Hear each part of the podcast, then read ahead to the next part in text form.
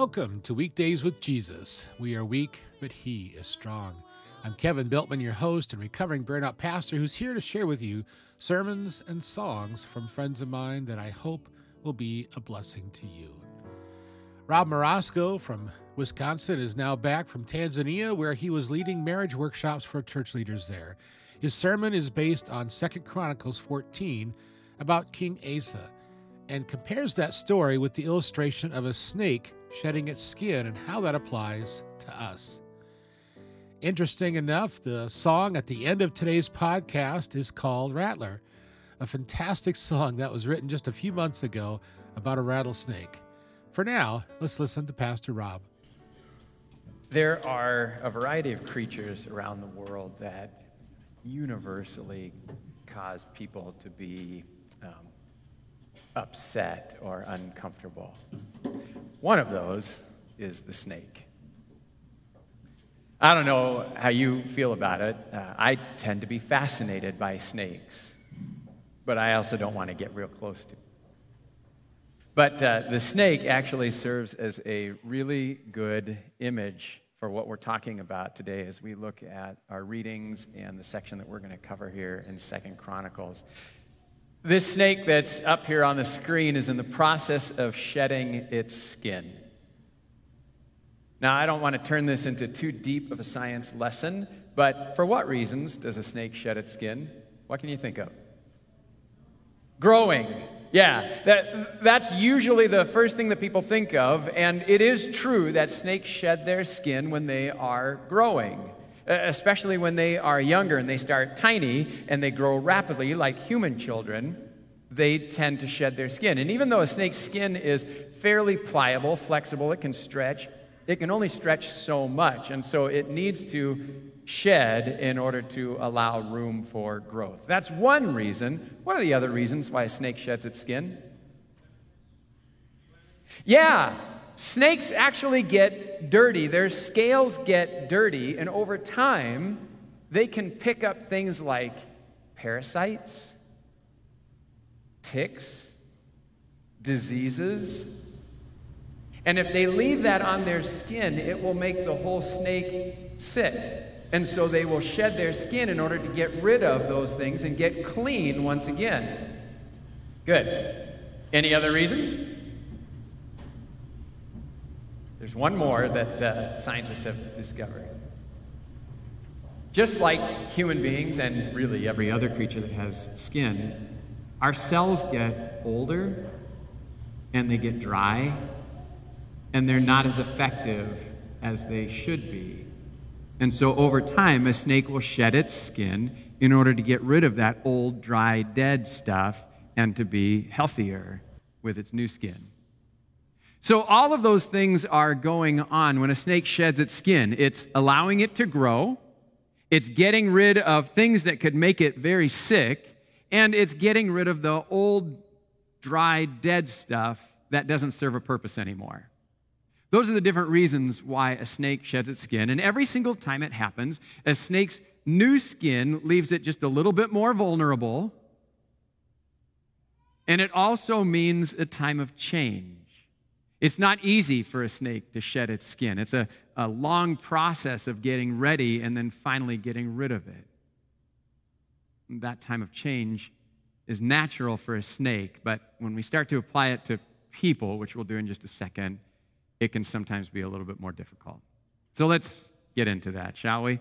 Nice science lesson, but we're not here to talk about snakes and science. We're here to talk about Jesus. If you have your Bible, open it up. Second Chronicles chapter 14. This is part of our weekly section of readings, and we meet a king named Asa. Uh, as we get into this, I'll just give you a little bit of history. This text opens up with reference to Abijah, who was Asa's father, um, but this is the line of kings. Um, as we've gone through, and this is our second time through the history of Judah and Israel, and we focus mainly on Judah in these sections in Chronicle, Chronicles, there are good kings and there are bad kings. In the nation of Israel, there are no good kings. They're all bad. They all worship false gods. They all do evil things. There's no good ones in the northern tribe in Israel. In the southern tribe, you kind of get a split. There are some good kings, there are some bad kings, and there's not really a system to say which one is going to be good. So we start with Rehoboam, Asa's grandfather. He was the first king of the southern kingdom of, of, Judah. He was not a good king. He didn't submit to God, he didn't honor his advisors, he oppressed the people, and he caused a lot of division, a lot of trouble in the nation of Judah. Abijah, his son, came after him, and he was no better. He worshiped false gods along with the one true God. He did all kinds of things that were not faithful and didn't honor God. And then we get to Asa. Now, to put this in the language of what we just discussed with snakes, for the people of Israel, this should have been a time of incredible growth for them, but instead their skin, if you will, was getting hard, was getting old, was diseased. And if things didn't change, it was going to end up dying. So Asa steps in, and it's time for a shed. And this is what we read in Second Chronicles chapter 14, verses 1 through 8. Abijah slept with his fathers, and they buried him in the city of David, and Asa his son reigned in his place. In his days, the land had rest for 10 years. And Asa did what was good and right in the eyes of the Lord his God. Now, these are the specific things that he did. And just a quick note there are at least two mistakes that I made on the slides this week uh, one a spelling mistake, and one a reference mistake.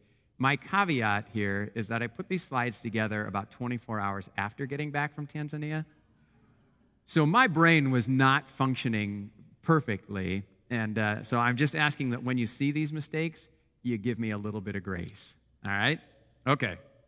Here's what Asa did, and think about it in the course of shedding skin. He took away the foreign altars and the high places and broke down the pillars and cut down the Asherim and commanded Judah to seek the Lord, the God of their fathers, and to keep the law and the commandment. Now, look, that should have been standard operating procedure for the people of God. But all of these other things had crept in and were now coating their skin and causing problems. So Asa cleanses all of that away. He sheds all of that off. Here's my spelling mistake. He also took out of all the cities of Judah, the high places and the incense altars. And, and what was going on there, if you read about the kings, some of them will spend some time in reform, but they will leave the high places or leave the poles for worship in place. And, and those high places were often places where people went to offer sacrifices and bring offerings to false gods. And so by leaving those in place, you had more opportunity for sickness, for disease, for parasite, for death. And Asa knows that you have to shed the entire skin in order to get all of that stuff off. So he gets rid of all of these things that are connected to any kind of false gods. He gives the people the word of God, and he has a complete reform, and all of that old yucky stuff is stripped away, and you're left with beautiful new skin. What we read next is this He built fortified cities in Judah, for the land had rest. He had no war in those days, for the Lord gave him peace. And he said to Judah, Let us build these cities and surround them with walls and towers, gates and bars. The land is still ours because we have sought the Lord our God. We have sought him, and he has given us peace on every side. So they built and prospered.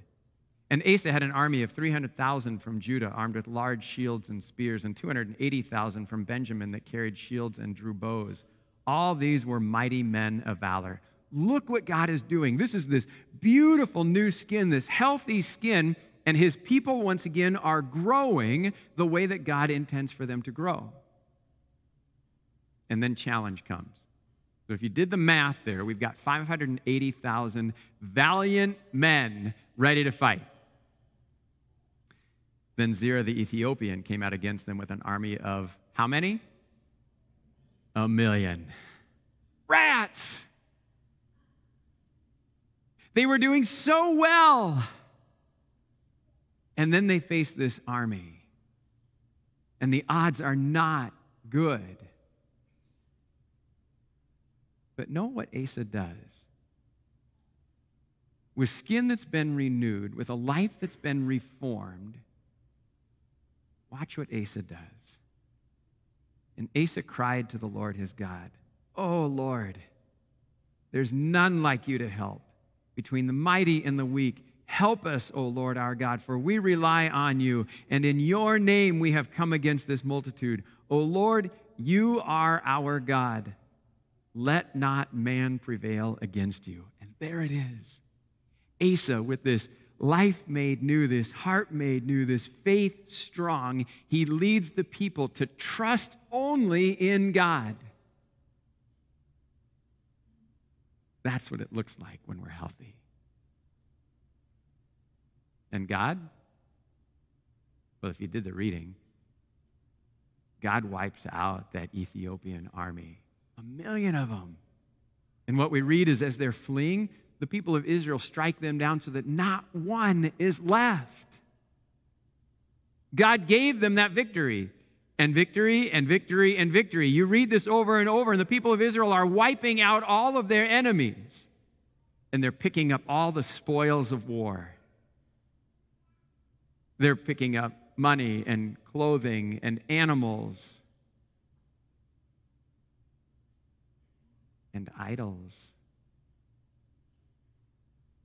They're picking up the idols of the people that they're wiping out. And something starts to happen.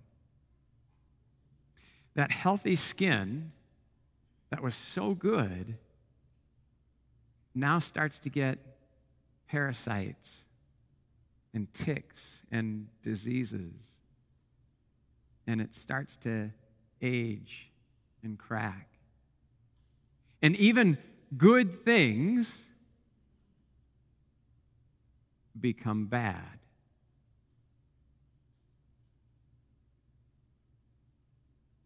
Which means it's time for another shed. It's time for a change. Asa goes back to Jerusalem. They are enjoying the spoils of war. They're starting to lose their focus on the one true God. And so God acts.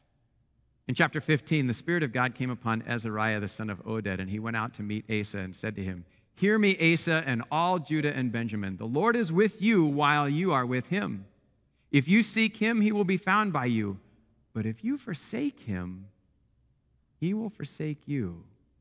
And then he uses the example of the people of Israel, the northern tribe. And he says, they forgot about God. And they have suffered because of it. And generation after generation, their skin gets harder and they get more sick, and eventually they die. And Azariah says to Asa, Don't let that happen to you. It's time for a shed. This is the way Asa responds. As soon as Asa heard these words, he took courage and put away the detestable idols from all the land of Judah and Benjamin and from the cities that he had taken in the hill country of Ephraim. And he repaired the altar of the Lord that was in front of the vestibule of the house of the Lord. That should be Second Chronicles 15, verse 8. Didn't Asa do all that stuff before? Didn't he get rid of all of the altars? Didn't he get rid of all of the idols? Didn't he remove all of those things? Yeah. But this is the nature of things, right? It's like a snake's skin. It gets new, and then over time, it gets older and picks up diseases and needs change again. It needs reform. It needs to shed again. So with Asa, he starts new, but over time, things start creeping in and pulling him away from his focus on the one true God. And it's time for a change. It's time for a shed once again. And here comes God who speaks into his life and says, This is what needs to happen. You be careful, Asa.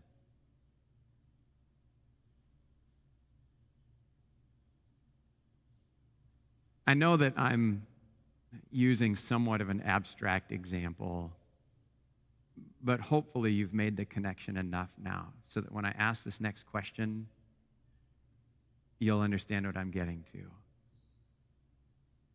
What needs to be shed from your life? God has called you to be His own. He made you new. He's loved you. He's saved you. You belong to Him. But like a snake, over time, I think there are things that happen in our relationship with God that eventually cause us to, to dry out, to get old. There are things that we pick up, maybe even good things, that become parasites, diseases.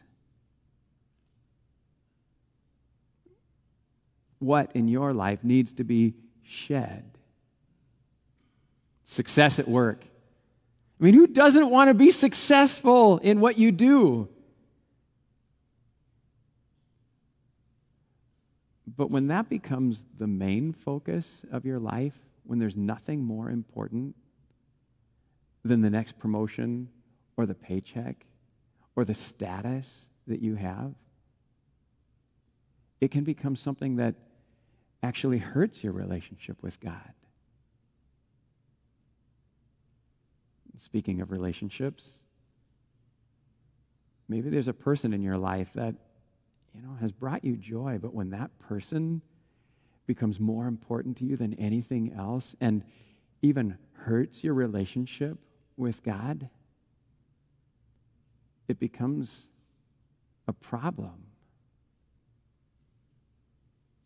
What needs to be shed in your life?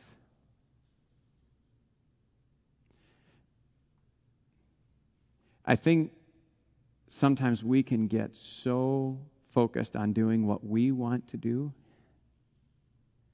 and so convinced that we're right that when God tells us something that doesn't line up with what we think, we just decide we want to do what we want rather than what God wants. And our skin gets old and hard, it gets sick. And if something doesn't change, we'll die.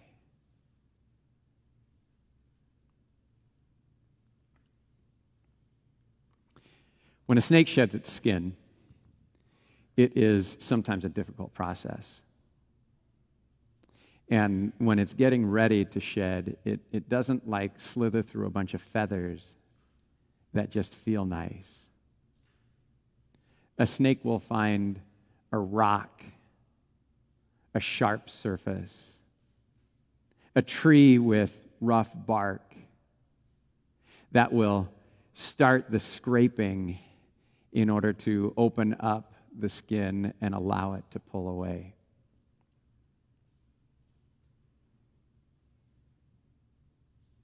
Sometimes God needs to do sharp things, hard things in our lives in order to strip away that old skin.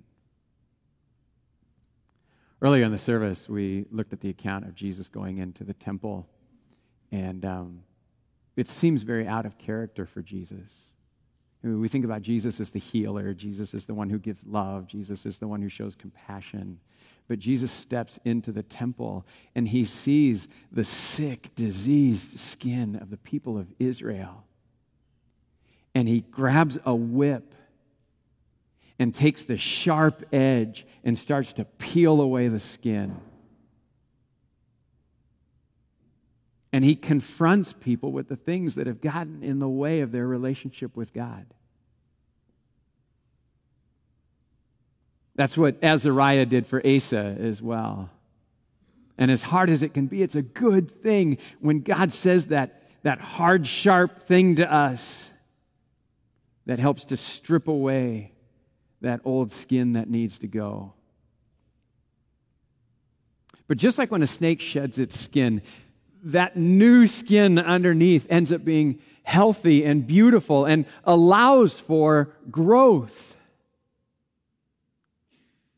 so it is with us. Jesus, when he goes into the temple, he overturns the tables, he challenges what they're doing, and people aren't very happy about it. And they say, What in the world are you doing? Jesus says, Look, you destroy this temple, and I will raise it up again in three days. They had gotten too focused on the place of worship, on the, the process of worship, and they had missed out on the focus of worship, the heart of worship. And so Jesus simply says, Look, you tear this whole thing down, and I'll raise it up in three days. Now, we know, and the disciples knew that later, that Jesus was really talking about his body. But here's what's really taking place Jesus is saying, Look, you strip away all of this skin.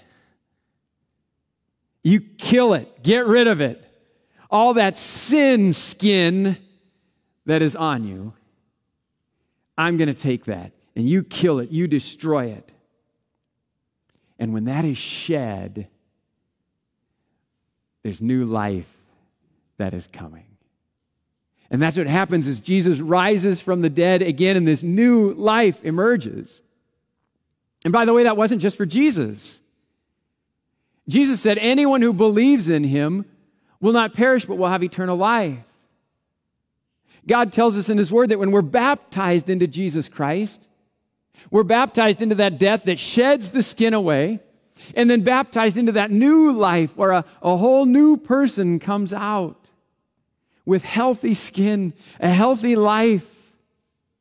That's what takes place as Jesus peels away the old and creates something new. What needs to go? And where is God working to peel away? And what does that new life look like? Asa got it. God, no matter what we face, you're the one, strong or weak, you're the one. And he watched God do incredible things in his life. God, you're the one. They can try and kill you, and you come right back to life again. And we see his power at work. That's what happens in our lives as well. Is that skin goes away and something new emerges. That's the life of Asa. One quick note. In two chapters, then we read about Jehoshaphat. Last week, Pastor Eric started talking about discipleship and the importance of discipleship. And you might go, yeah, that's nice. But I think it's interesting that coming out of reform, coming out of this change, with a new life emerging, Jehoshaphat then begins a process of intentional discipleship for the entire nation of Judah. He sends his officials, he sends the Levites, he sends the priests out to every city and every town to start teaching them the Word of God. Our time in the Word, our time in discipleship together is part of that life, that new life that helps to keep the skin healthy so, finding ways to get engaged in life groups, in Bible studies, in conversations with one another in an intentional way, not sporadically, haphazardly, but in an intentional way, helps to keep that skin healthy. And I encourage you to find ways to get engaged and get involved as you follow Jesus. Next week, Second Chronicles chapters 25 to 33. Um, you're going to meet some good kings, you're going to meet some bad kings. If you read the sections before this, you're going to find some people that are familiar to you. But I encourage you as you get into these readings in this coming week to ask God to show you what needs to be shaped, what needs to be changed, what needs to be stripped away, and what does the new person look like. Let's pray. Thank you, God, for making us new. Thank you, God, for loving us enough to challenge us and confront us and strip away the skin and the sin that needs to go. Oh, Lord Jesus, keep our hearts soft and open to you, that we would hear your word, that we would respond to your spirit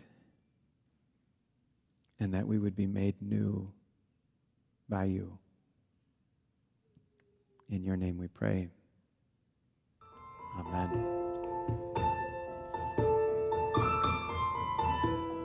Well, speaking of snakes, our song for today, performed live, was written by Chase Reihmann, Denise Tewes, and Jon Gruen.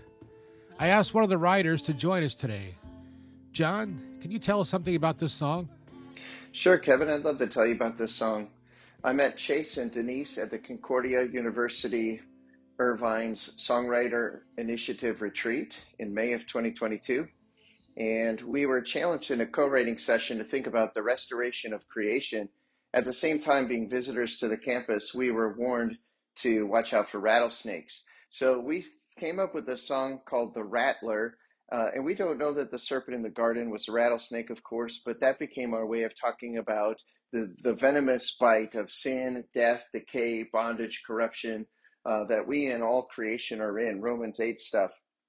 So this song takes us from, from the paradise in the garden to the fall into sin to Christ, our second Adam, who felt the pain of death, felt the bite of of that uh, death and decay that this world is now in, and rose victorious, crushed the serpent's head. And this song also carries us to the, the longing, the waiting, the hope of the new creation when it will fully be restored. We get re- revelation imagery there, the, the tree of life and, and new creation, uh, resurrection from the dead kind of imagery. So uh, it was a fun song to write, and it takes us through uh, that whole history of uh, creation's bondage, then liberation, restoration. So I hope you all enjoy the song. of our